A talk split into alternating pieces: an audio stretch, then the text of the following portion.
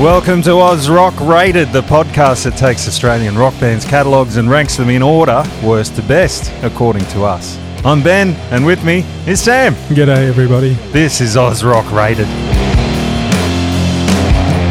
Well, hello again, everybody, and welcome to another episode of Oz Rock Rated. My name's Ben, and with me, as always, is Sam. Hello, Sam. Hello, Ben. Good afternoon. Isn't it a wonderful, crisp autumn day? It's lovely. Had a bit of rain yesterday. Cooled down significantly after a horrible stretch of 40 degree days. Gross. And our thoughts are with everyone in Queensland who are underwater. Mm, That's yeah, not us. Indeed. Not us at all. Although it usually comes in a bit later on, but that's beside the point. We're here to discuss Oz Rock, aren't we? Not the bloody weather. And we did we uh, gave it away last episode who we were going to talk about, and I don't think we'll do that again because you kind of paint yourself in a corner, don't you? Because through the week you might think of someone else you might want to do. That's all right, though. I don't mind having a plan, Oh, planning okay. ahead. Okay. I've got an idea for next for next Oh, episode. good. Don't tell us. Uh, so this week, of course, we told you last last time last episode is uh, I think probably one of Australia's most underrated bands. Would you Hmm. agree with that? Well, I think they only had one number one, didn't Well, they? One I'll- number one song. I'll get into my reasons why a little bit later, but of course we're talking about my second favourite Australian band from Mount Eliza in Victoria, Australian Crawl. Uh, formed in 1978, I think they were, in uh, Mount Eliza. No, 76, sorry, in uh, Mount Eliza, which is on the Mornington Pen- Peninsula. For those of you not familiar with that area, is right down the bottom of Victoria on the outskirts of Melbourne, famously where Harold Holt went for his. Uh, oh, that's where he went for the swim. yeah, I've been down there. It's a Disappeared. beautiful area. See, Really well, nice. that uh, surprises me because I always think of Manly for some reason whenever I think of Australian crawl. I don't know why. well, yeah, I, I think a lot of people. Well, they relocated to Sydney a bit later on, Hmm. um, but I think just that whole culture, that manly surf culture, I think they got ingrained in that somehow, and they spent a lot of time in Sydney in the '80s playing in those in those pubs like the Manly Vale Hotel and the Bondi Icebergs and those kind of places. But I think Australian Crawl are best summed up by Glenn A. Baker, famous Australian music journalist. He says Australian Crawl seemed to step out of a tourism poster. Spruce, lean, tanned, and young. They swam, they surfed, they radiated a healthy, wholly Australian aura. If Skyhooks had personified the bodgy larrikin and Cold Chisel a hard drinking working class man, Australian Crawl turned the bronzed lifesaver into a pop idol. Well, there you go. That's Mm. the surf kind of. Not that they were a surf band, but yeah, like like I said, I, I just anytime I kind of drive around Manly or go, you know, around those sort of maybe because they sort of sing about northern beaches and all that sort of stuff. I don't know. Oh, Daughters of the Northern Coast, that that was about Grafton. Oh, okay. Yeah, up further up um, Well, the, there you go. the Australian co- coast. But yeah, I get what you mean. Yeah, you know what I mean? Yeah, Anyway, yeah, they uh, were a good looking band, weren't they? they Especially were. when uh, David Reyne was in the band for a little while, wasn't Well, he? he was just right at- James's brother. Right at the start was David played drums until they drafted in um, um, Bill. Bill McDonough. Yeah, Mm. who of course his little brother Guy McDonough wrote a couple of songs for them on the first album and then joined on guitar. But um, just further to that, Glenn A. Baker. Oh, sorry, I Um, interrupted. No, no, it's fine. Um, I just wanted to. I I think that that that little. Well, uh, he goes on to say, crawl songs uh, seem to eulogise hedonism, adventure, and the great outdoors for an audience who couldn't be bothered with Midnight Oil's politics. There's a hint for the next episode. Oh. Um, but I think there was a lot more going on under the surface. Uh, Glenn seems to put paint them as the you know the bronze tanned Aussie, and everything was rosy in their world. But I think it was anything but, as we'll get Mm, into we'll a get little into bit that, later. won't we? Yes, yes. So, shall we start on? We'll we'll talk about the evolution of the band and and how they came to uh, break up and reform and all of that stuff as we get into the records. I suppose. Shall we start it? And I think we all know what. Well, uh, this is one one complication we had with this episode is they only had four official album releases. One of those uh, came right at the end of their career when everything was ruined, and uh, the other uh, three were in the prime, and then they had a, a an EP which they turned into an LP in the European and US markets. So we're going to include the the Semantics EP, aren't we? The Australian version, The though, Australia, one which is only four songs, Four yeah. songs, yeah, because the European and American one actually has. If it if it was in the list, then that'd be your probably Well, your yeah, best album because it's it's like almost like a greatest greatest hits just with those four songs included. Yeah. So yeah, so this is the first time we've done an EP, but we had to because they only got four albums, Mm. which All right. surprised me as well. I thought they had heaps of albums. No, no, no. I've got them all. Did you see my photo? I sent I, a photo. I saw the- it. You- Yeah. You got them all on um Little collection on vinyl. on vinyl. Picked Lovely. them up over the years. See, there you go. well, they are your second favourite band then. Yeah, from from Mount Eliza. Oh, Yeah, Right. We're going to do my favourite band from Mount Eliza one day, I presume. Oh, see, I don't even know what you're talking about there. Well, that's that's everyone can look that up. Everyone Oh, can Google go. it. Yeah. Famous bands from Mount Eliza. Do that. You'll Hmm. find the probably one of the world's greatest bands are from there.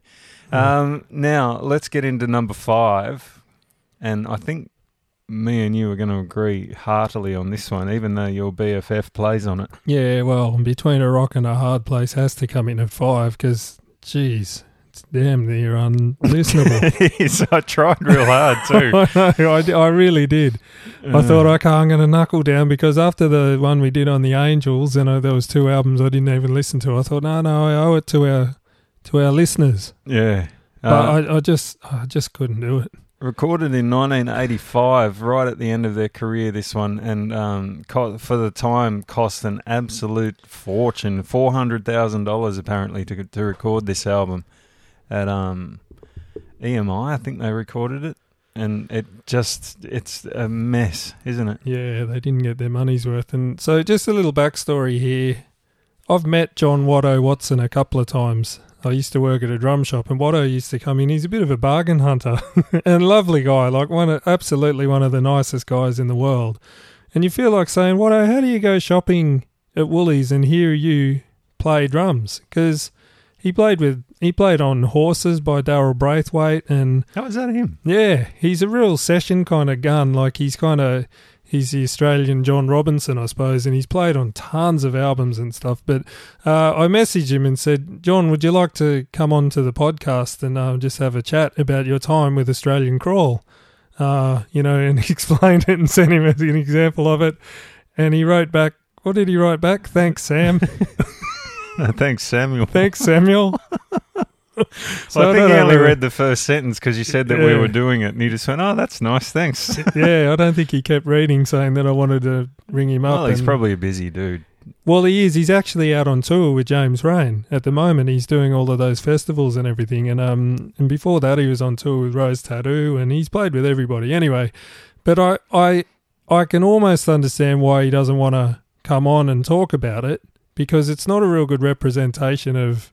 I don't even think he's on most of it. It sounds like a drum machine. It does, doesn't it? Yeah, and I, think was going to there's one- say, one song. I think two hearts. I think's got a bit of drums in it, but yeah, the rest of it, I don't know. It's just a mess. well, yeah, I was going to say this band barely resembles Australian Crawl at this point. It's pretty much James Reyne and company. But although Brad Robinson, one of the original members, is in on the album, but only plays synthesizer. Yeah, well, so who's uh, Simon Hussey? Well, Simon Hussey uh, took over from um, Simon Binks. right. who was one of the original or the original lead guitar player.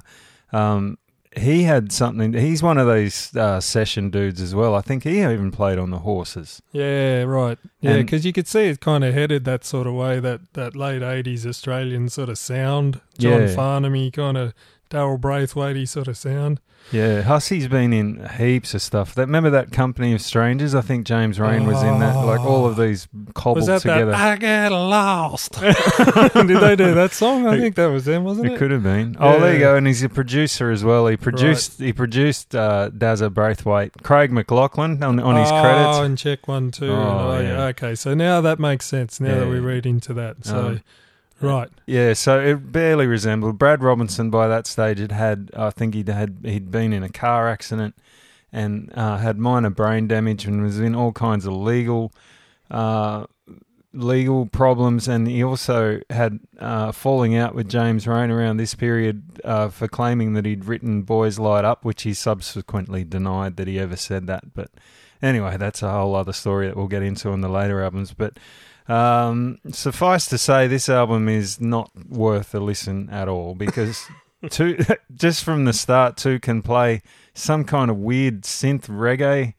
I mean, the vocals are okay. I think there's one song on here that I didn't mind. Divers Down, it might be. Um, James is still in fine, fine voice and still can sing re- very well. And there's a couple of good melodies on here, but it's just so quintessential. Just 80s. overblown and Yeah, and, And- isn't it a shame they used to spend four hundred thousand dollars on that Yeah, stuff oh, and, yeah. and puts them in debt for the rest of well, their life. you can record and- an album at Fatback these days for what 150 bucks. Well, yeah, whatever I decide to charge you nowadays, and they come out sounding great. Exactly, better than, better like than better than Rock in a Hard Place. And just incidentally, they re- they released a uh, a live album in 1986 straight after this called The Final Wave, which is also unlistenable. Oh, If you, I had a so I didn't listen I had that. the misfortune to listen to that, and w- definitely Watto's not on that because it's a, it's 100. per- Can we put it on? Let's which, just which uh, one? What do you want to listen uh, to? The Final Wave. Just bring that up. okay.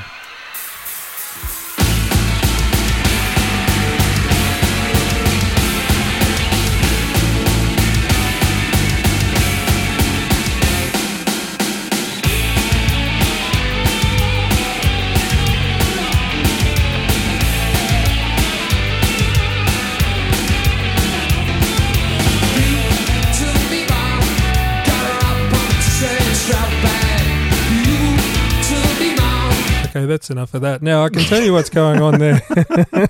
That's so, so when did you say this was 1986, right? 86. So that that is Watto playing drums on that because, and I know this because I've seen some footage of him, and he's very distinct. He's left-handed. Um, he's a big fella. Anyway, I've seen some footage from around that sort of era. Anyway, now what's going on there with the drums is they used to use things called triggers.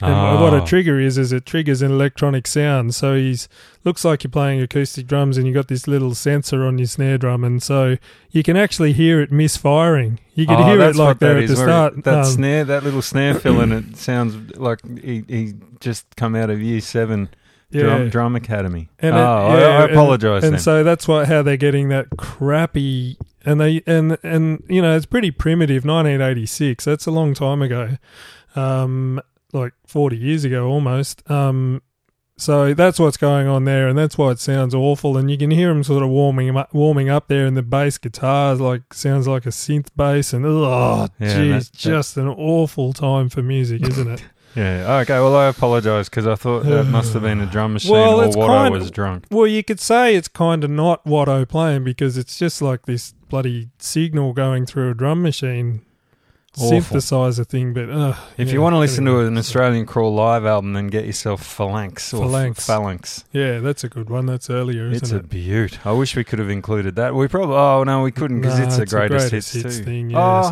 so- uh, actually, nah. not so much. It's got a few weird ones on it, but anyway. Anyway, All right. Well, let's so that's, that's out of the way. rid the, rid our brains of that particular misadventure and go on to number four. Not your number four. My number four was the EP. Yeah, me too. Semantics. Only because it didn't have a chance to get going, but it's got reckless on it. Yeah, I know. And so th- this for our eagle-eared listeners, this says Buzz Bidstrup plays on this.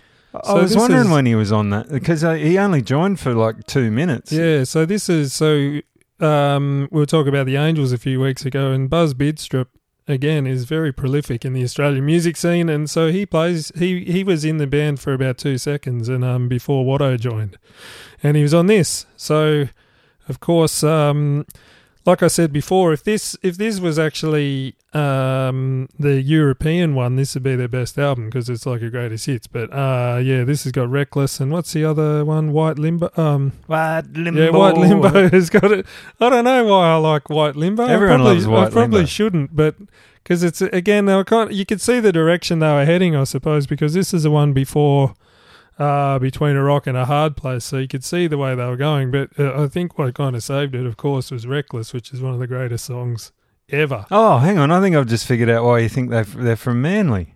Because he says the Manly ferry cuts its way to Circular Quay. Well, there you go. And I've got a story about this song, and we'll bring up later when you ask about, uh, you know, my recollections of them and how I got into them and everything like that. Because Oh, well, no, let's do it now. what do you want to do it now? I'll talk Yeah, about the thing. Okay, so Reckless is burnt into my brain because what, what probably well, he's one of my best mates from school. We grew up together all our lives, and uh, we used to go to uni together and live together. His name's Jeff. Hi, Jeff. Hello, Jeffrey.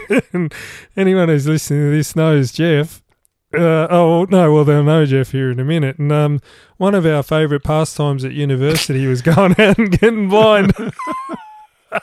Tuesday night they used to have a thing called toss the boss, and so you'd go there and you'd actually roll the dice. And if you rolled higher than the bartender, then you got all your drinks for free. So you get people rocking up and saying, "I'll have twelve fire engines, which is vodka and raspberry." and uh, you'd roll, and then if you got them, then uh, and if you rolled two sixes, you got double the amount of drinks. So this is all before RSA and everything. Anyway, Jeff used to come home and put Reckless on. Because he had been reckless. and I mean, like, have you ever seen someone sit down and listen to music and actually live the song? Like, and I mean, he'd shut his eyes and he'd have tears falling at the corner of his eyes. And and remember, you, on your CD player, you used to have the little um, repeat.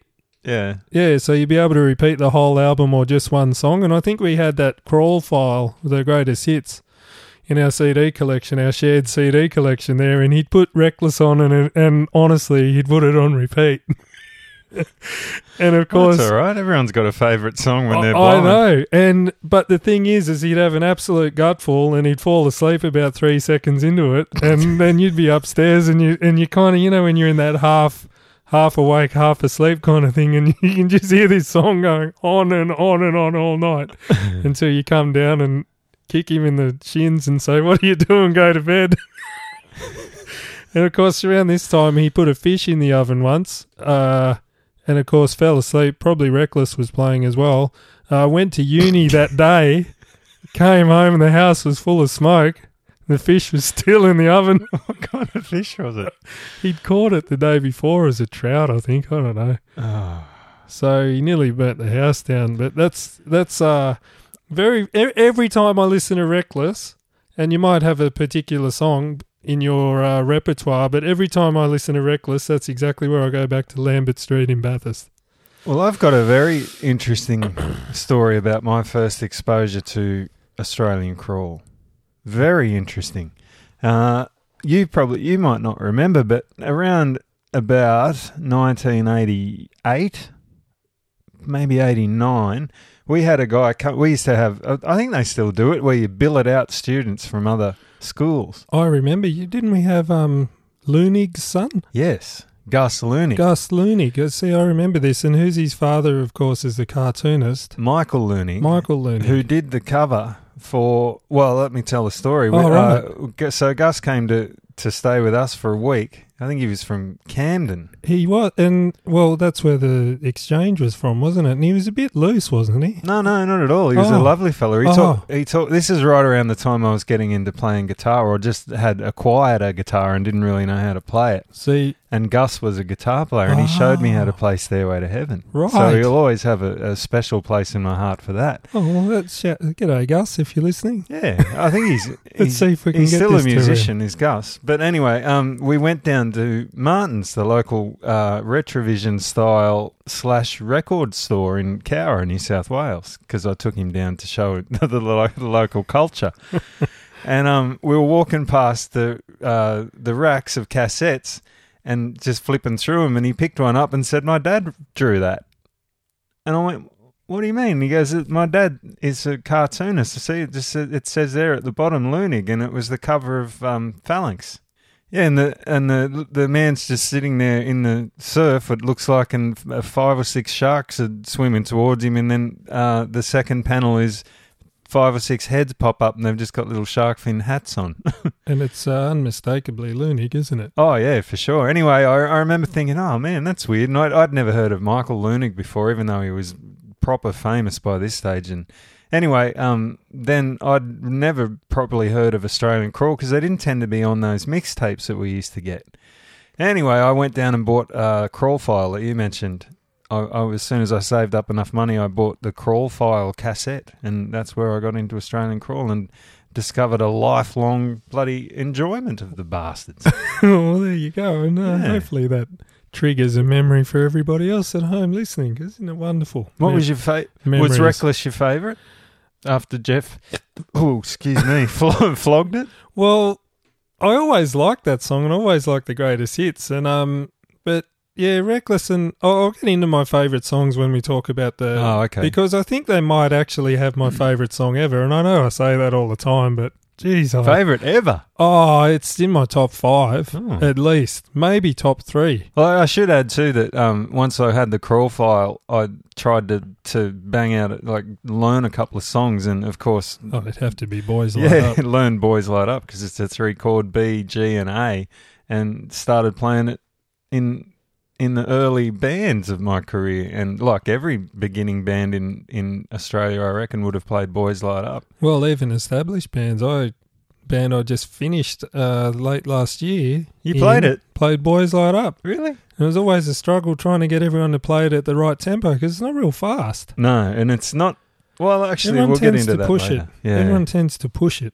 it is. But it is a lot slower than you think. You're Yeah. right. Anyway, so that's semantics. There you go. and our history with Australian crawl. uh, so number three, I suppose um, this is we're going to have to stretch this out a bit, aren't we? Well, Well, that won't be hard, but We've this is just stretched things out anyway. we're, but d- we're down to the last three, and it's the only three left. So that's all right. A nice little snappy episode. well, this is where it'll get interesting. I think we've got the same number one, but I reckon we might have these two swapped around. Right, Three well, and what two. do you got? Three. Three, I've got boys light up. Right. Well, I've got Sons of Beaches. Ah, yeah, I thought so. I thought we'd differ a little bit, but for me, the boys light up.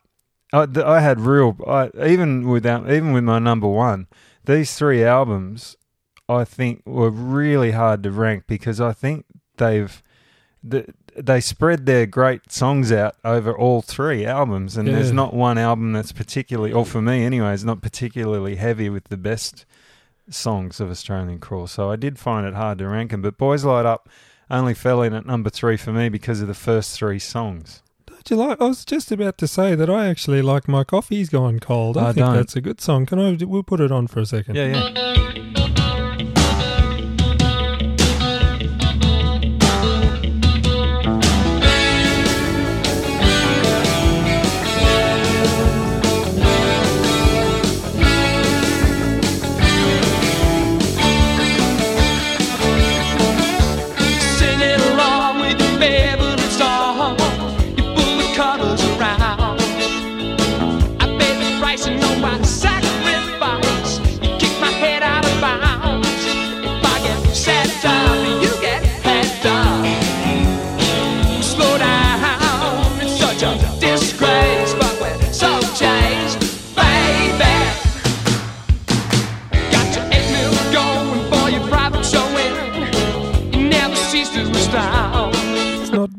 Enough of that. no, that's not bad. Ah. Nice little sections and It's things not to good. keep it interesting. And I will give it one thing. It, it's Australian Crawl right out of the box, isn't it? Yeah. First song, first album. It, you know exactly who it is. yeah, and this is their debut album as, as well. So yeah, th- that's what I mean. Like from the very f- from the very off. Yeah, and so they sound a lot more polished and a lot.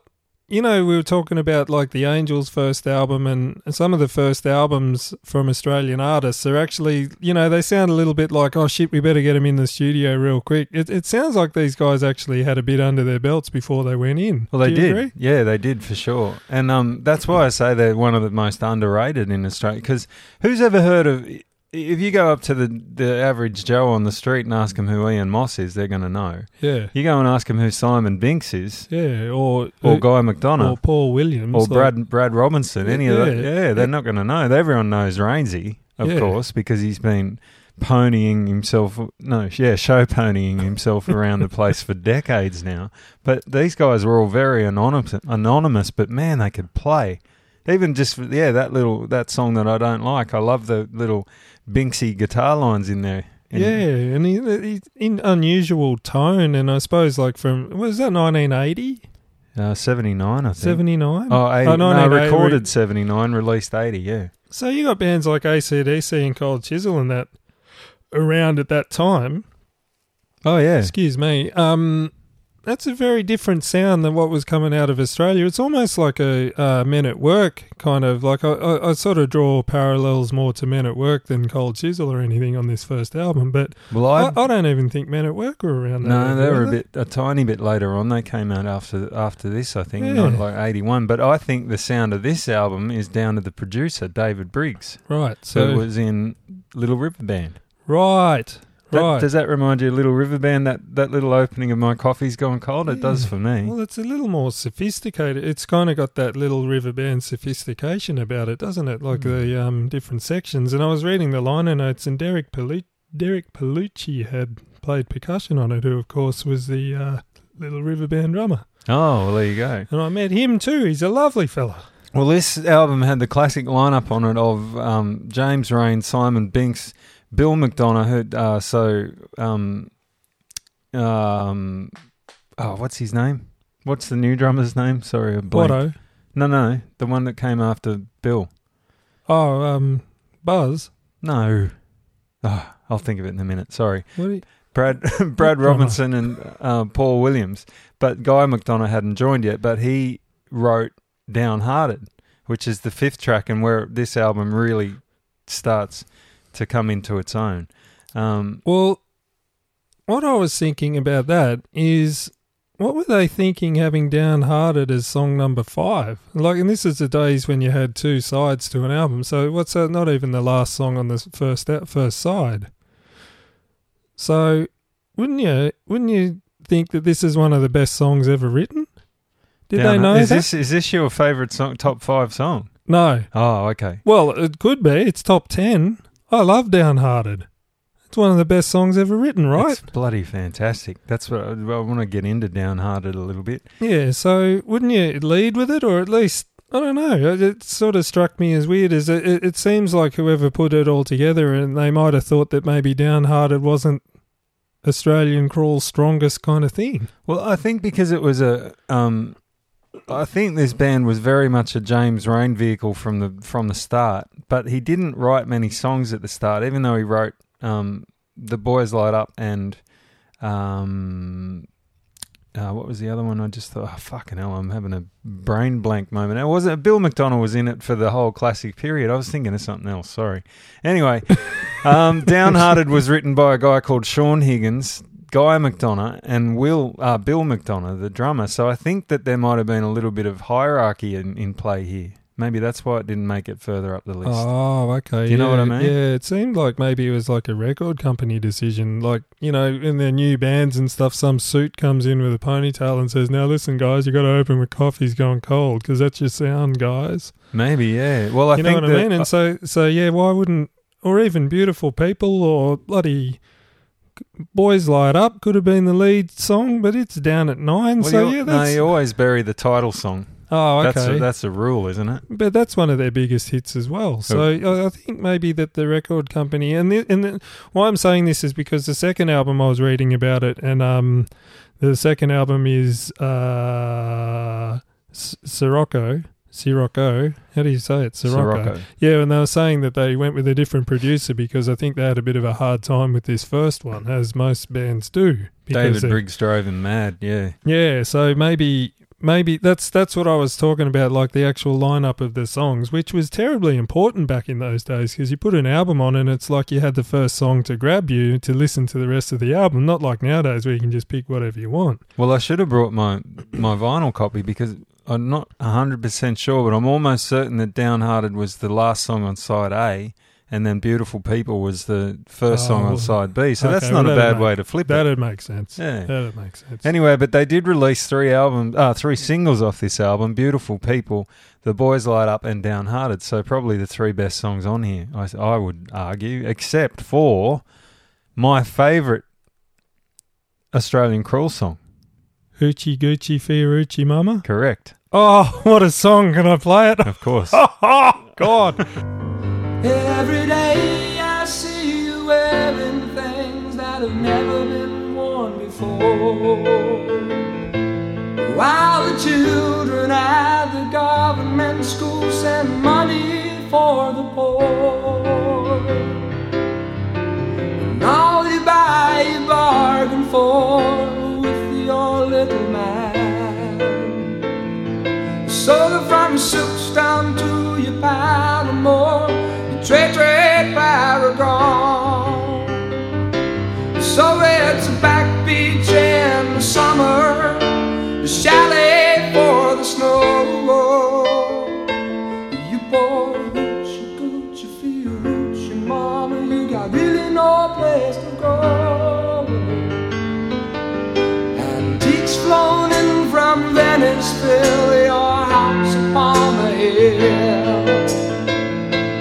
While your money sold the soul of a rock and roll, for some cheap disco for.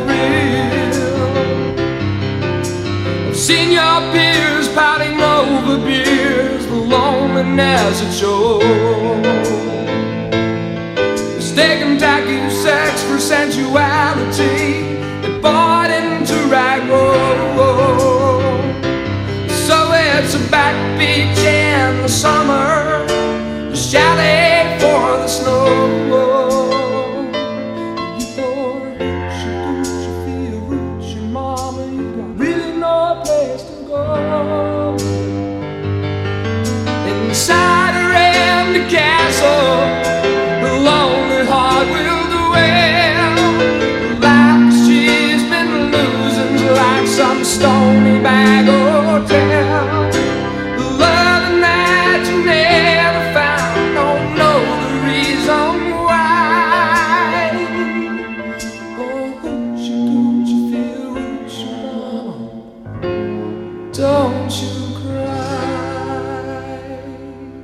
That's as good a vocal performance as you'll ever hear anywhere. Isn't it my opinion. fantastic? And that we we should say for our international listeners that is the way he sings, and he has got a very Australian accent when he talks. But that was a uh, a signature, I suppose, of James Reyne right from the very start. And I think in his later solo career, he really played up played up on it even more.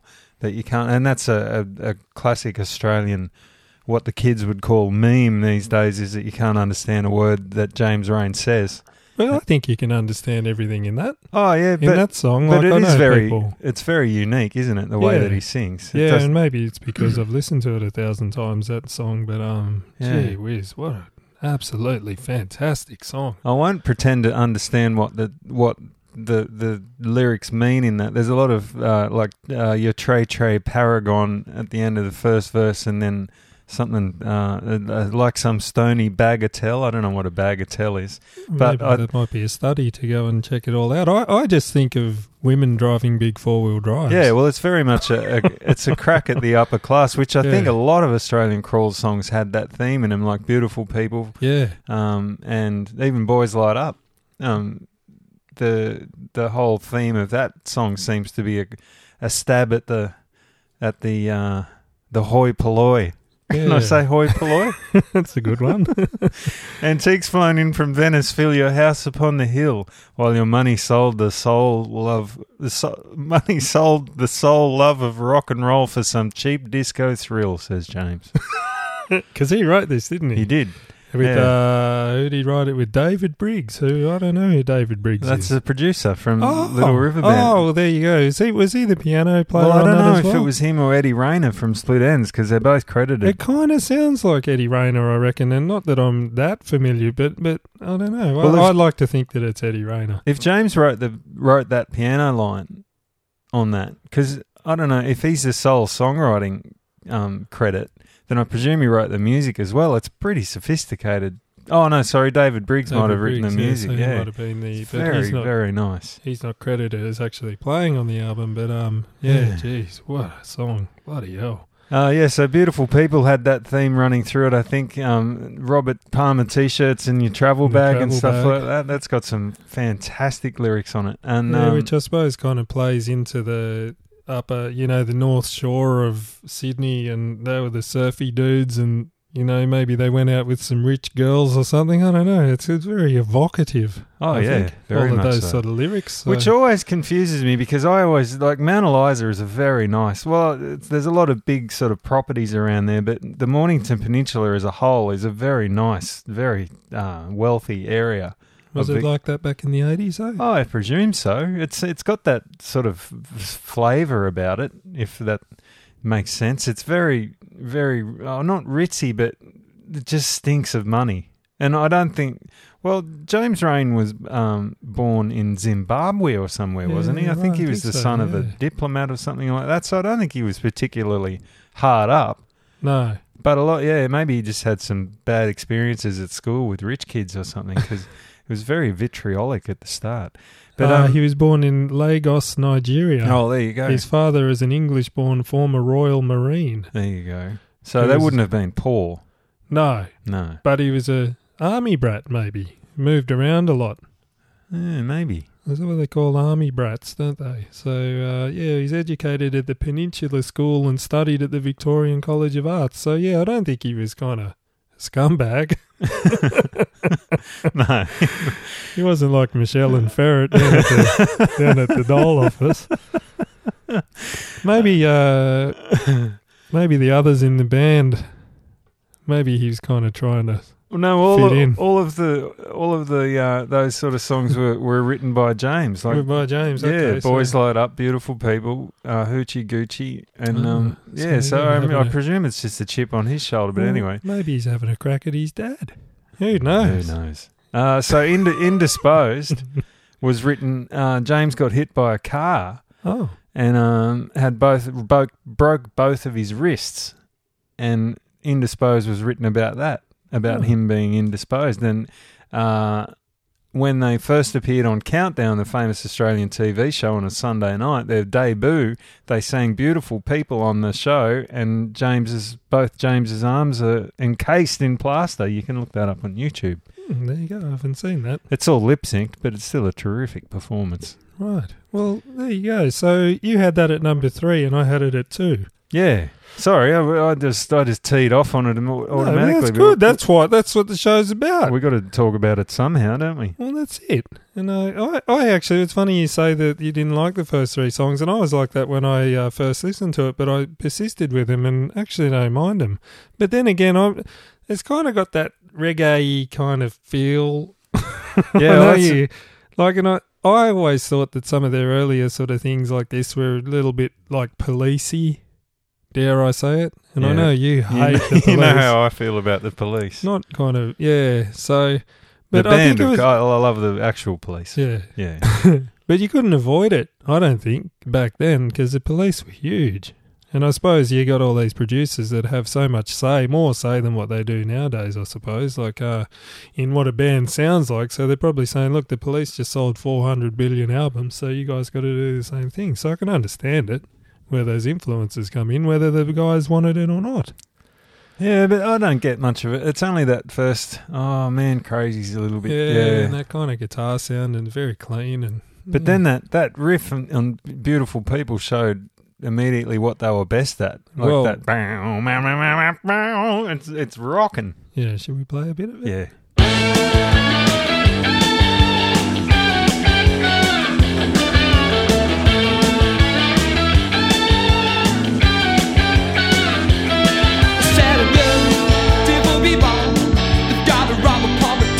Their travel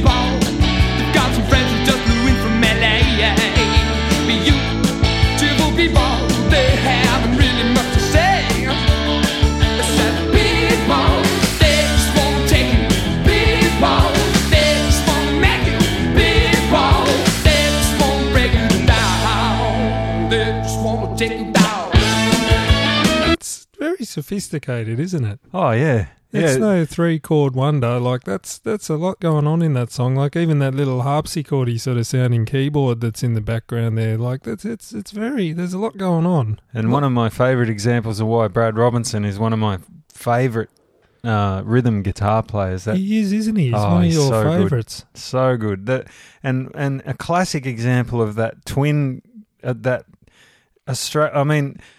The, well, Red Symons has has got a, I, saw an interview with him years ago, and somebody was saying, uh, "What do you what do you attribute the the classic twin Australian guitar sound to?" And he sort of had this blank look on his face and stared at the interviewer, and he went, "Um, the Beatles, the Rolling Stones," and the interviewer went, "Right." so it's certainly not a unique thing to Australia, but I cer- I do think that Australian bands have the most unique twin guitar attack. Like there's, so, I don't know what it is about it, but they they, they play such complementary lines. And as a guitar player, I know how difficult it is to sit down and and compose uh, uh, two guitar tracks that sound different, but you know marry up together to make one. And Australian bands just, just seem to do it effortlessly. Like that song there, those two guitars are doing wildly different things, but they sound so good together. Yeah. Well, there you go. See, I just learnt something then. But uh, he died pretty young, didn't he? He was like 35 or something, Brad Robinson. I think he died from Yeah, 37. He had uh, lymphoma, I think. lymphoma. There you go. But he led a he led a very very interesting life. He was a he was I think he managed Mark Philippoussis. Did he? Yeah, the the Oh. famous Australian tennis player. He was his manager for a while. He was a, a producer, record producer. Um, he married Kerry Armstrong, her out of prisoner. Oh, right.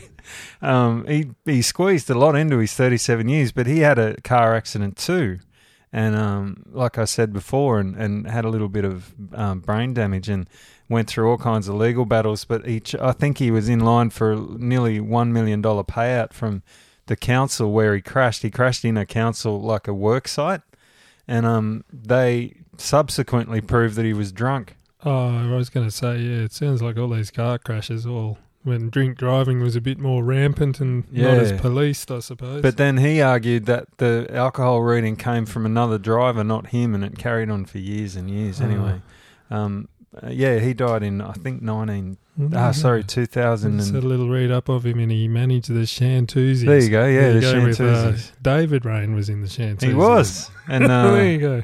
oh, what's don't think Tottie Shan- Goldsmith. Yeah, I don't think we're ever going to do the Chantoozies though on this show, but uh, No. good, on- good on him. Yeah, he a very interesting character and one hell of a guitar player was um was Brad Robinson. Hmm.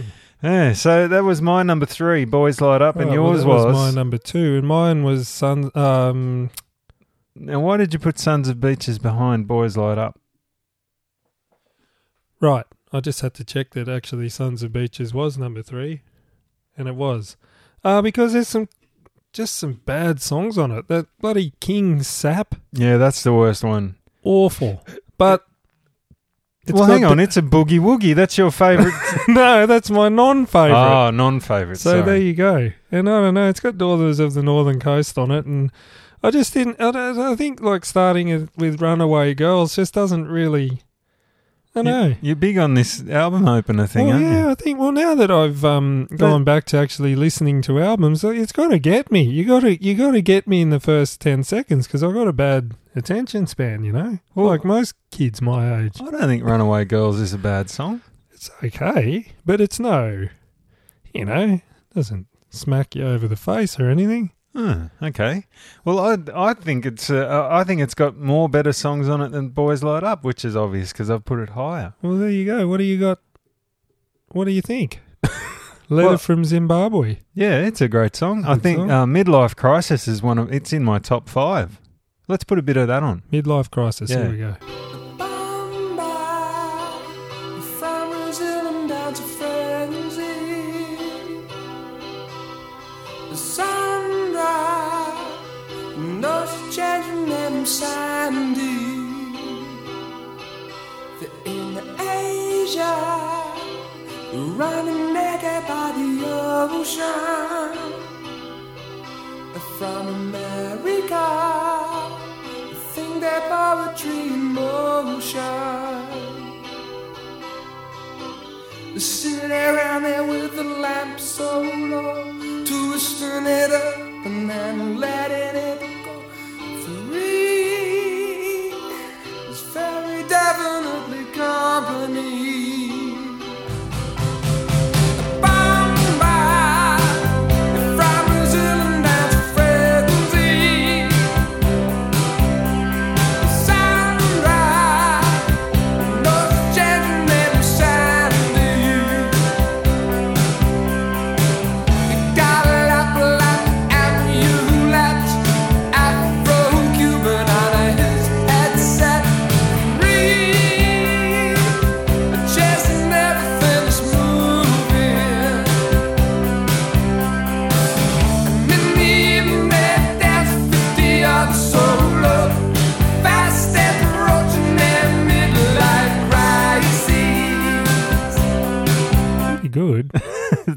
Fantastic. just that I know what it is that bothers me about that song. It's just that there's that bit in that pre-chorus where I just don't think the chords are right. where he's talking about the Afro Cuba just before that bit. There's just something about Of course, they're bloody right. well, they don't sound right to me.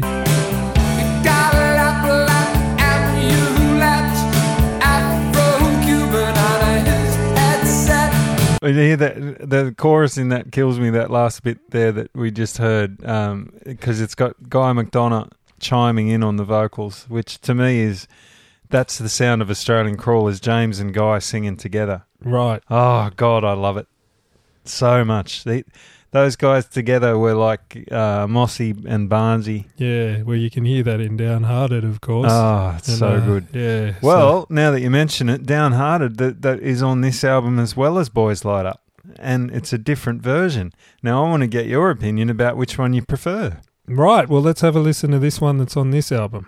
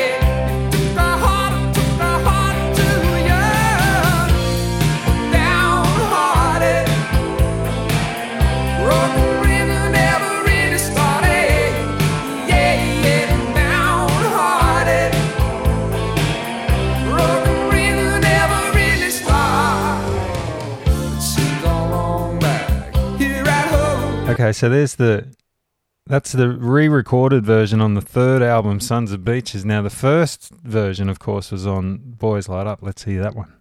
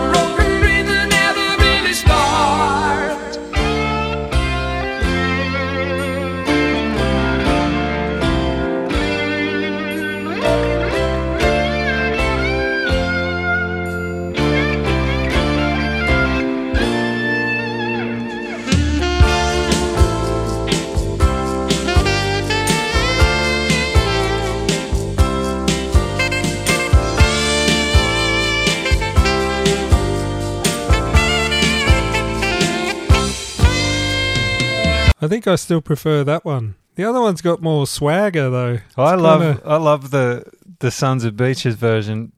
I think just a tad more, just because of that pre-chorus section, because it Mm. it lends itself more to the to that fucking amazing chorus. Uh, the way it builds into it, I love it. Yeah, I don't know. I think this chorus stands out more in that version. This th- that one just then off of um, Boys Light Up. Oh, do you reckon? Yeah, I think because it's got the dun dun doo, Yeah. dun, like it kind of it's like okay, here's the chorus. So it's a lot more obvious that one, and it's a lot more of a kind of single, I suppose. Oh yeah, I'm not even sure why they re-recorded it. I think that might have the Sons of Beaches version might have been a demo version that that they changed for the first album, and then they decided they liked the demo version better and re-recorded it for this yeah, one. well, see, that's what I. That, that first album just reeks of record company interference. but Stinks of it. um, Yeah. Geez, I love a sax solo though. If I had my way, every song would have a sax solo in it somewhere. Nice Like- and smoky, isn't it? You can hear him breathing through it, going like breathing out the side of the reed. You know when sax players do Yeah, that? do when that. they- but ah, geez. what a Either song. way, either version, what either a way, song. it's one of the great. It's one of the great songs. Remember, we, we tried to play it a couple of Oh, times in, God, a, in a duo, didn't we? Oh, did we? Yeah. We're going to do it this Sunday. Why not? I think we should. I think we will be better at it now. Well, you say that people play Boys Light Up too quick. I think people play Downhearted too slow. Too slow. It's yeah, because I think they're thinking that it's a yeah, it's a bit maudlin, but it's not really. It's good. It's, it's No, he left his heart back in the Orient. oh yeah. Down Bali Bay. that, well, Well, you go, missed that bit in the second in the version. second version, yeah, because I was singing along and uh, I was singing that bit that isn't in it. You can hear that. Look, he was talking about sophisticated songs before. That thing has got all kinds of stuff going on underneath it, like little slide bits from Oh, from, little um, keyboard parts and yeah, oh, from Binksy. What a guitar player that kid is. well, Still. now, is he? Is Yeah. he the guy that still plays with him? He no no he doesn't. Uh, that's he's got Who's that guy that was on? Remember Hammerhead and all the singles, and you used to see him on MTV and that. Who was the guy with the pointy Jackson guitar and the oh singlet? yeah, I'm not sure who that is. You know, yeah. He's I got a couple of young fellas playing with him now, as well as some old stager. Uh, Kingsman, is it? Brett Kingman still. Uh, he plays with him, does he? It's kind of there's a revolving door of Melbourne, Sydney musos that Hmm. play with those guys, and they're all they're all awesome. They're all amazing. But uh, but Watto's played with him the whole time, I think, Yeah, on well, drums. Well, so- Br- Brett Kingman reminds me of, from what I've seen of John Watson, they're ve- they're a very particular type of Australian musician. They've got that Australian, been around forever musician uh, personality. yeah. You'd know exactly what I was. Well, you know what I'm talking yeah, about. Yeah, I know what you're talking Yeah. about. Anyway, um, yeah. So that, and I think I I, sp- I might have misspoke before when I said that Hoochie Coochie, Hoochie Gucci Fiorucci Mama is my favourite. Yeah, Uh, it's got to be up there, right? No, well, I think it might be Daughters of the Northern Coast. oh, okay. Well, let's Yeah. play that there. for Oh, please play that.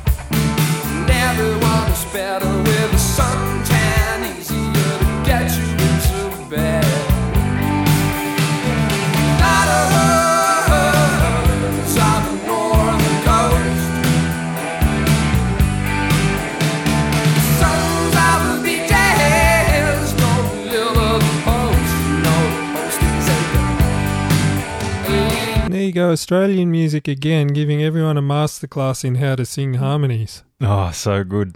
Like who's uh, who's singing the harmonies in that? Is that Guy McDonough? That's Guy. Far out. He's so good, Guy McDonough. It was such a. We should talk about him, I suppose, before we get too much further. Um, like we said before, joined 1982. So he joined after, no, the, after the first album. Yeah, 81. So he wrote some songs on the first album, and then actually joined on rhythm guitar.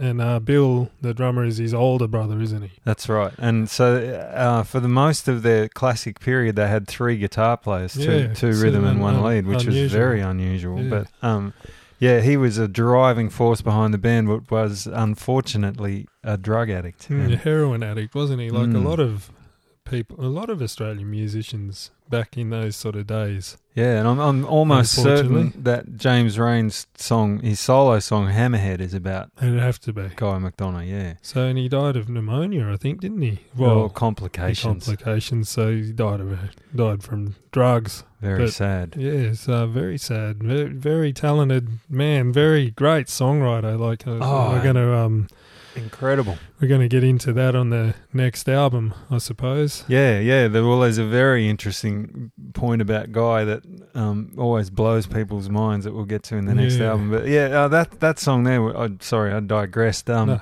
That shows to me how you can write because that chord progression is very kind of wild thing. You Yeah, know, Louis, say, Louis, What, what do they call that? One, four, five, or something? Oh, Or- I think it's got four in it, but um, four chords instead of three. Oh, instead of three. yeah, but it's it's very sort of um, boring until James just um, makes it interesting, I suppose, Yeah. with his phrasing and his and those lyrics are great. Um, it's about the drug trade on um, you know, up around Grafton and up around Don Walker area. ah, Yeah. oh, there you go. Um, and well, they say the heads are just in. Remember when everyone used to call it heads? Head. you got any You head? got any heads? Oh, Heads. the geez, they're nice big heads.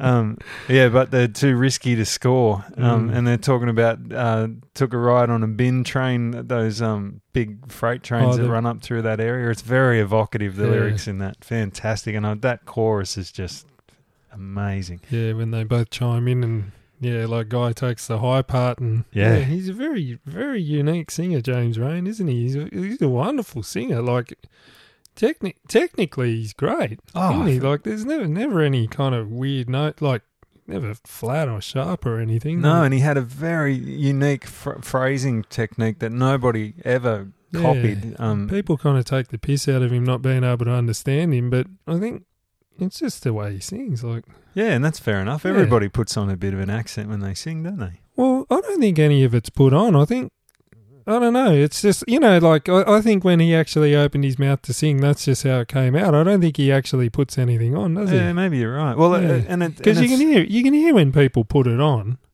I don't think there's anything fake about him at all. No, no.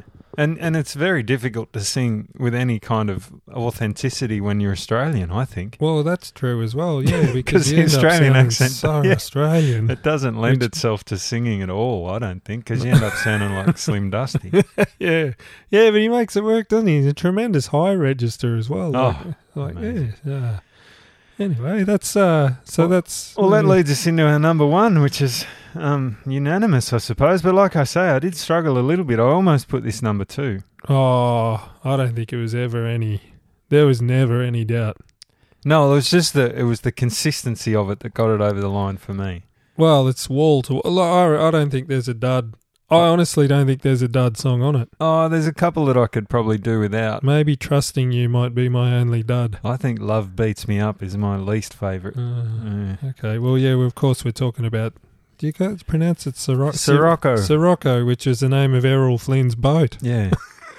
well, I only know how to pronounce it because he says it in the But he says. Sirocco. Yeah, Sirocco. Sirocco. We'll Yeah. call it Sirocco. And Well, yes, you don't say fine. Sirocco like he says it on the song, do you? no. Uh, Well, I, I just think this is just just a wonderful album, and um, superb. and I suppose anything that opens with "Things Don't Seem." Let's listen to that. So this is how this album opens. Things just don't seem to all be going right.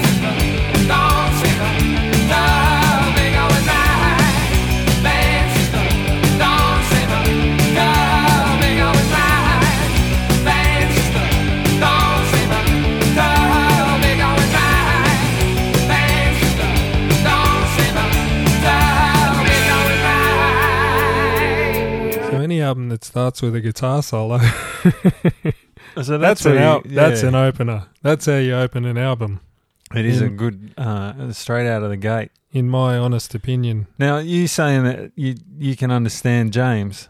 Come on, you can't understand a fucking word in that song. Don't tell me you can. Did you know that it was? You don't tell me you knew that it was things just that don't seem to be going right in the chorus. I used to think it was. Uh, hang on. I, no, no, I thought it said Yeah. Dawn Treader. Dawn Treader.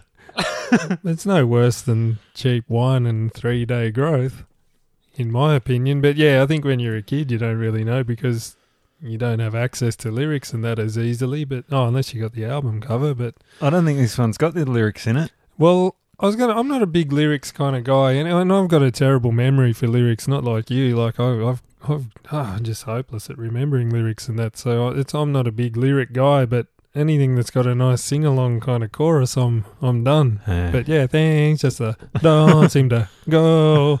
But that's what makes them kind of unique, like that style of singing. Oh yeah, yeah, but uh, you, yeah, but I, I know, like you, you can understand where the the whole uh, thing comes from that James is unintelligible because that's Oh yeah, proves it. But yeah. fantastic. And then the next one, unpublished critics. What Oh. a fucking. God, we, we well, could we used to play this song, didn't we? Yeah. Completely wrong. I might completely add. wrong.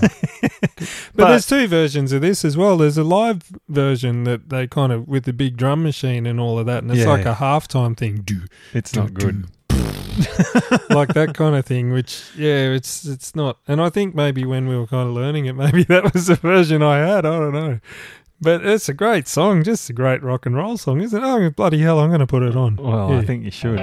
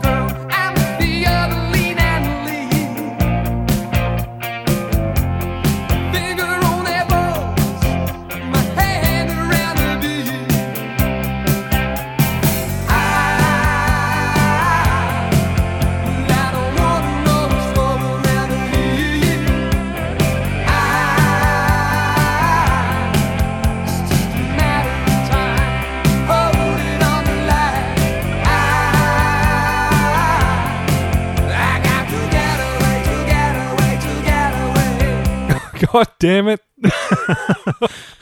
God damn it. What a great song. Like fucking hell. Isn't it a like, What a great song. What a melody that Is is. that on any of their greatest hits or anything? Yeah, yeah, of Oh. God. What a great song that is. Like, as far as if you just want a, like, rock and roll song. But I can see why they got three guitarists now. Like, that's a good example of them having three guitarists because there's all those little slide kind of swells and then there's like, you know, like there might have been one of them just didn't play anything until it was his turn. And, oh, I Well, just. I regret to this day not not learning that slide guitar line for the for our version of it in the band that Yeah. we used to play because we played that every gig. And it's all the way. I played. I played it completely wrong, but and it's all the way through that song too. It's kind of like little swells and yeah, and it's- the harmonies. Oh God, yeah. I why just didn't can't. I sing those harmonies? I just can't. Not that I could have. Well, I probably could have. I'm Um, gonna from now on. Now you know you you're aware of the controversy behind this song, I presume. no, tell Really? me about it. Well, what do you think it sounds like? Oh, as far as it's a rip off, do you think? Well, they, they claim. Well, actually, I've never heard Australian. Well, actually, I did see James at a live concert, uh, tongue in cheek, reference this. But there's a Oh. lot of people think that a very, very famous band ripped this song off completely for one of their, well, their biggest hit ever. What was it? I'm trying to think. Well, yeah, there could be. There's probably a heap of songs that have got that sort of progression, right? Sweet child of mine. Oh, okay. Do you reckon? Uh, well, you know what? Guns N' Roses were aware of Australian rock and roll music. Oh, very much so. They were were- big Rose Tattoo fans, weren't they? And the Angels. And the Angels. So there's no reason why they wouldn't have known about. Oh well, do you think they dis- they dis- they disguised it enough? Well, I don't know. And they were both signed to Geffen Records around this time in the US. Mm. So there's a very, a very strong argument that, that Guns N' Roses, because a lot of people say, no, no way that an LA glam rock band would have heard of this band. But there's a lot of evidence to say that they would have had this album.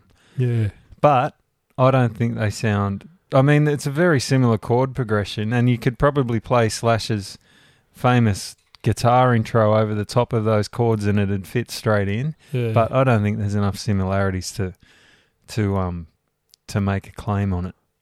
I think Unpublished Critics, Critics is a better song. yeah, probably hasn't been didn't make as much No, money. it wouldn't have bought him as many guitar-shaped swimming pools, but yeah. Oh, Anyway, there you go. um, then Uh, Love Beats Me Up. I've already said that I'm not a huge fan of this one, but you don't mind it apparently. I don't mind it. It fits in. It's just one of the one of the. It's part of the bigger picture. But then, of course, it's followed by my favourite of all. Is this your favourite or? This is my favourite of all. Oh no, not you again. so this is the one that would be in your top five. This would be my top three songs of all Ever? time, ever. Except the only bit I don't like in it is that George. George what's he do uh, just before the solo? Ah, I got to listen to it now. But have a listen to this if you're unfamiliar with this song. But so this is Guy McDonough yeah, well, um, this sings is it, yeah, this is one that always blows people's minds. and if And you're I- out there listening and you're today years old, and you. And this is, you know, where how old were you when you realised that this isn't James Reyne singing?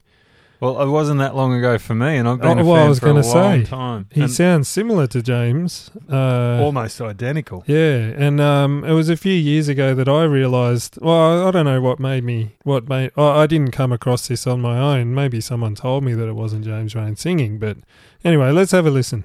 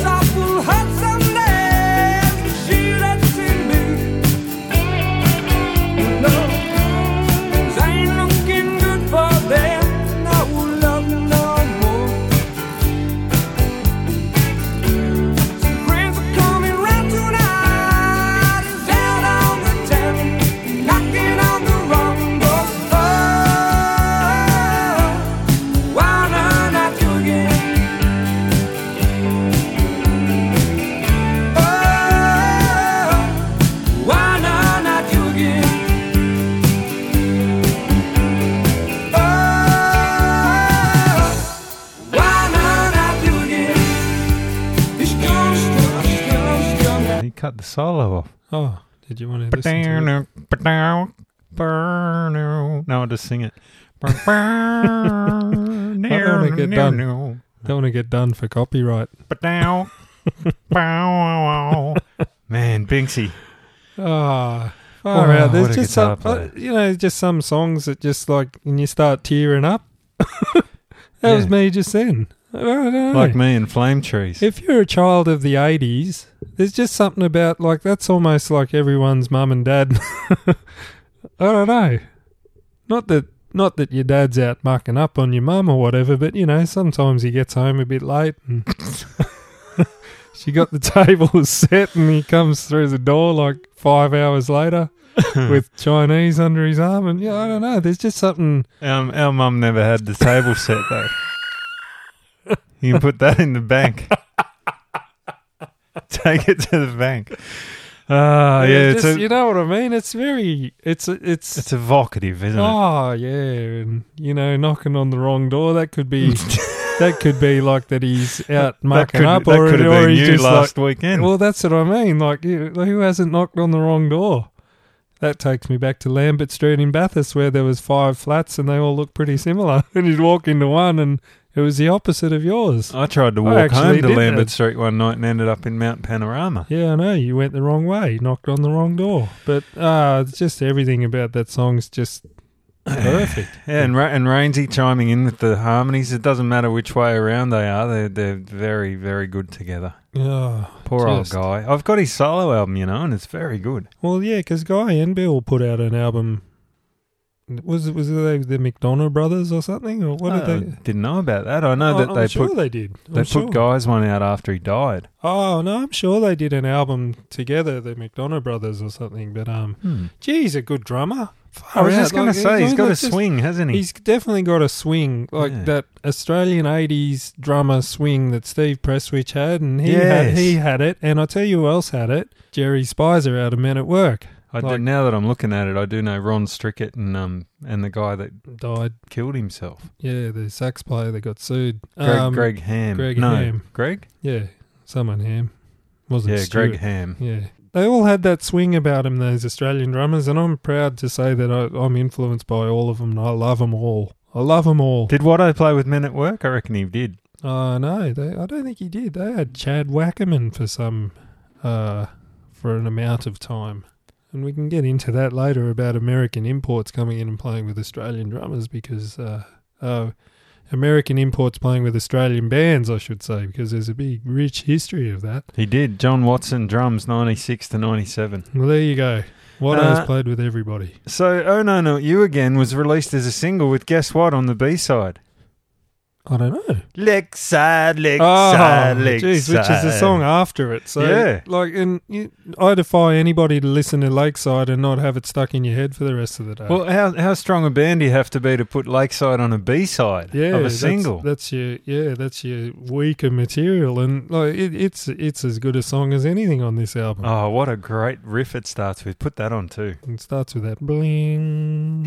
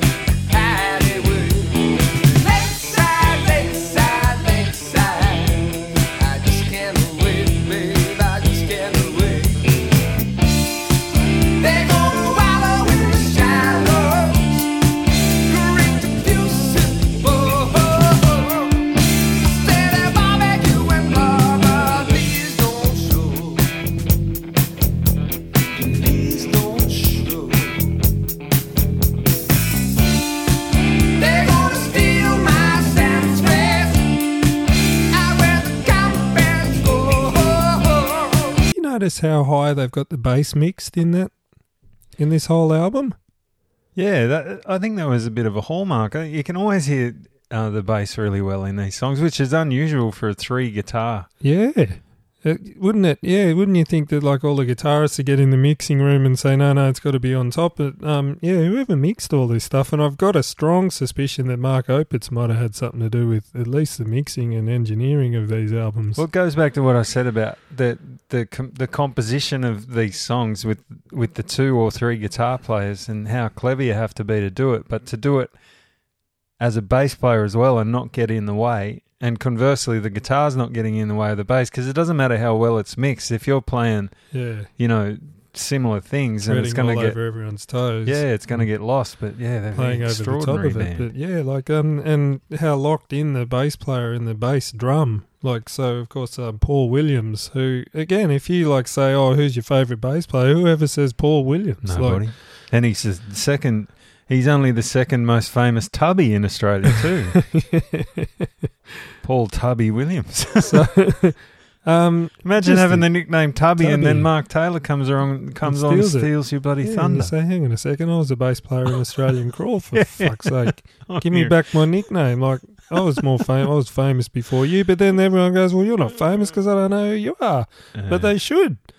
Um, and the other thing I should say is the Paiste Cymbal Company have got Australian bands to thank for math- massive sales because there's a particular brand of Paiste cymbals that they all use. I'm sure of it. The 2002, which is what John Bonham is very famous for using. And you Ian don't reckon John had a bit to do with the well, sales? I the- well, geez, I'll tell you what, bloody hell, it's the sound of Australian music, I reckon. Is uh, And you can tell it's them because they're a very glassy kind of cymbal. Do you reckon that was just the set that, that Billy Hyde Drumcraft had in Well, at that particular well. time? Because that's the kit you always used to see on exactly. the TV. And they used to import Paiste cymbals there as Ah. well. So, and everybody played them at one point. But um, yeah, geez, well, good sounding, nice and clean. I love it. I love the production. And sorry, it's not Mark Opitz. It's uh, engineered by Dave Marrett. Never heard of him. And produced by Peter Dawkins. Who's Peter Dawkins? So Peter Dawkins actually had a bit to do with a few bigger sort of bands. I think um, in the day, I think he produced uh, Billy Thorpe. Oh, here we go. Billy Thorpe, Air Supply, Dragon, John Farnham. So there you go. He's pretty much the sound of the early 80s. oh, he, he produced Mi-Sex Computer Games. Ah, well, there you go. Oh, that's one of my favourite sounding records ever. Yes. There you go. Yes. Kiwi guy. Oh, okay. So Of course he's Kiwi. Kiwis are good at everything. they are. They Uh, are. Make Uh, you sick. uh, yeah, so then so- uh, Trusting You is the next song after that, which well, is. did that open up the second side, do you uh, think? I don't know. I should have I'd brought my probably bloody records. Like, I I? would say Lakeside's probably. Lakeside would have been Lakeside, Lakeside, Lakeside. Or maybe Trusting You is the last song because it's not a real banger. But then, of course, you got Errol. Jesus Christ. Another one sung by Guy McDonough that Yeah. everybody thinks is James. Written by James Reyne, too. And Guy, yeah. And Guy. A So, co-write. yeah, so that, that, again, well, you got to. How's the balls on Guy McDonough to say, oh, well, you know, Reyne, Jamesy, Rainsy, you the- you wrote it, but I'm going to sing it. so, because I'd say that James Reyne probably wrote the lyrics, did he? Well, I'm not sure. Yeah, I think they do sound very Jamesy the the lyrics, but um, yeah, because now that you mention that, oh no, not you again. I was going to bring that up before. Is very unlike. It's not. It, it, it, there's no sort of uh, abstract themes or anything. Yeah. It's very straight it's to the very point. straight, yeah. It's, Whereas, yeah, all of the rest of, especially the James Reyne written ones, are very like uh, Lakeside. Like the lyrics in that are all over the place about uh, panel van street yacht club dancing. Um, I got a terrific Tirana, a green hand going to wave bye bye. Like all that, uh, from the frozen goods section, the delicatessen, I've seen them racing by. Yeah, so um, I'm I'm almost certain that he wrote the lyrics. But I was going to say James Reyne has always stood out to me as a very egotistical kind of guy, but I think I'm completely wrong. I don't think he is. I think he's a nicer, a way nicer bloke than I would ever give him credit for. I don't think I've heard any horror stories about people working with him. No, Um, I don't know where I get my opinion yeah, I don't know. Uh, he, uh, he's got a bit of a persona as being maybe a little bit standoffish, or I don't know. I don't know. I just think he seems like a. Now that I know, like now that YouTube exists and you can watch all these old things with him, and especially later stuff, he just seems like a really humble sort of nice fella. But for whatever reason, I just had that in my head that he Yeah. was. But then, like you say, to let to let Guy sing on this song when, uh, because you watch the the clips of him doing this song, and James is just standing up the back. He haven't even got a tambourine or anything. Yeah, that's good. Yeah. Just get out of the way if you're not doing anything. And it's like the third guitarist, like the three guitarists kind of thing. Like imagine if they were up the front doing shit and Yeah. Oh, and I should mention that too. We've already mentioned the three guitar players. James Reyne is a very good guitar he player. is a good guitar player. And who who covered the keyboard parts live? Did one of the guitarists do? I don't even know. Maybe they had it sequenced. All the live stuff sounds a little bit. Maybe like- they didn't have. I can't. I can't remember hearing any keyboards. Yeah, on, well, maybe they left. Um, maybe they left left all the keyboard parts out, or just covered it in guitar on guitar or something. But Well, they'd still work. Yeah. Uh, so yeah, Yeah. but I've never heard any horror stories about. And you always hear it from production type guys. You know, like guys who work. You know, roadie types or sound guys or monitor engineers and stuff like that. I don't think I've ever heard anyone say, "Oh, you know, James Reyne came through here the other day and he was a nightmare." Hmm. So good. That's good. Good on him. Yeah, bless him. Yeah, He's so good. Errol, and then uh, for me, the rest of the album kind of is. Uh, Can I Be Sure is a really good song. Uh, Easy on Your Own was written by Brad Robinson and Kerry Armstrong, his wife Yeah. at the time, as well as Binksy. Uh, and then the last two. were- Love Boys is written by Bill McDonough. Yeah, well, he had a few. Uh, uh, he wrote "Trusting You" with with Guy, and he wrote a couple on um, "Boys Light Up" too, I think. But you got to remember, this is only their second album. That's what I always find hard to believe about this album. It seems like a, a really mature sort of later career effort, but yeah. they were still kind of getting getting their shit together at this stage. And that's how many Australian bands their second albums are awesome. Mm. Like, and it's usually it's like, oh well, they've got all their good material on the first album. The second album's a dud. Mm. But this is, I think there's been a few times where the second album's been the best. Like the Angels' second album was Face to Face, wasn't it? yes. Uh, now So this this album. Also, uh, this will show you how big it was in Australia. Uh, it uh, at the end of 1981, uh, Sirocco was at number two, behind Double Fantasy by John Lennon, and ahead of ACDC's AC/DC. Back in Black.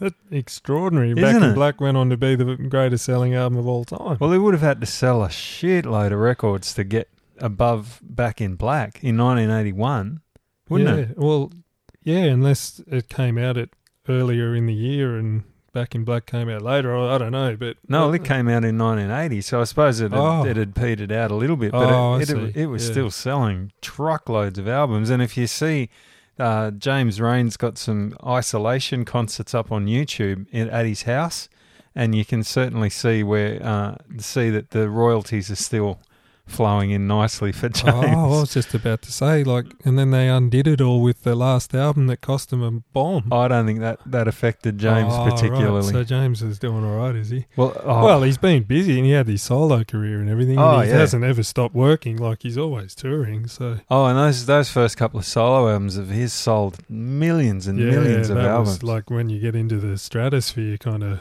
Remember he did sales. that? Did he do a song with with Dazza Braithwaite? Yeah, and he's done songs with a whole bunch of people. Oh, he did do that piece of shit. He One did that. more river. yeah, was well, that? yeah, and didn't he? He did Way Out West with James. Oh, what's he his did name? with James, James Blundell, Blundell. and um, The singing lamb. yeah. He's done it. Hey, Hasn't he done like some Olivia Newton-John collabos and all sorts Oh, of stuff? I So he gets know. himself involved. Like, oh, uh, he's making bank. Good on him. He's got a beautiful house. Lives in still lives in Mount Eliza, oh well, there you go. Well, maybe right next door to Coxie. does he? Yeah. Wow. Well, not next door, but Yeah. just around the corner from Andrew Cox from the Fauves. wow. Yeah. Yeah, I like to- Coxie got that much money. No, he hasn't. He He, lives either, with his mum and dad. Oh, okay. But I like to think that, that James comes around sometimes for songwriting tips from Coxie and Oh. vice versa, and they get together for a, a custard tart down the main street. I don't think that happens. oh, I'd it? love to. I'd love to think. Well, it, if he did, then everyone's estimation of James would go right through the roof. well, the Fauves cover Lakeside quite often. Oh, do they? Yeah, oh, they Yeah, like. There's a famous scene in 15 Minutes to Rock, the Fauves documentary, where they're all trying to convince Coxie to go back out on stage after a gig and he doesn't want to. And Oh. they're saying, come on, Coxie. And he's going, no, I don't fucking want to, boys. And they're saying, come on, just we'll go, go and do Lakeside. And that's what gets him out. no, he oh, doesn't. doesn't. I'm gonna have to watch that again. We're gonna do the Fauves one day because they're, Oh, one, have of, to. they're, they're one of our favourites, and so that's definitely coming up the Fauves. yeah. Uh, so so bone up and go and have a listen to some of their albums before we do that. But uh, Well, that might just about do I us for gonna this say week's episode. I've eh? enjoyed that, and we still managed to go for an hour and a half. So Really? uh, yeah, yeah. Oh, like there's a we lot to talk, lot to talk about. with such a wonderful band, Australian Crawl, and I like I think they're very underrated. Hugely. Very underrated. You talk about and and we almost not that we forgot about them, but they weren't all that high up on on our list of people. You know, you think oh, Midnight Oil and Mental as anything kind of got a run before him, but so they we even underrated them a bit. But oh, I think they got some of the best songs of all time. Oh, for sure. And they're still, I still pull them out and listen to them to this day. Like, you know, not not as a nostalgia trip, but just, you know, Just something you to listen to. Yeah. yeah, because you yeah. Fantastic. All right. Well, have we decided on next episode? No, we'll leave that. I think you strongly hinted at it, but then the fives just came into the picture. but uh, I don't know. We might. We'll see how we go. All right. Well, if you if you like, write us a letter. Yeah. Drop us a line on Facebook. We're on Facebook. Oz Rock Rated. If Uh, you want to, you know, if you want to get involved and let us know that you want us to bloody do whoever next, but we're not going to do Cog and we're not going to do the butterfly effect. Sorry. Are they Australian? Yes. We're not going to do any of those. Why not? Well, well, if, um, we, okay, I'll, I'll say it now. We're not doing Cog, right? Sorry, Why? because we're just not. We could do the Hanging Tree, Lucius Borich's first band. They've got one album. We could talk about that for an hour and a half. Okay. I could do that easy. We're a cog. Anyway, but yeah, so yeah, drop us a line. Let us know And what uh, you think. thanks for listening once again. We'll see you on the next episode of Oz Rock Rated.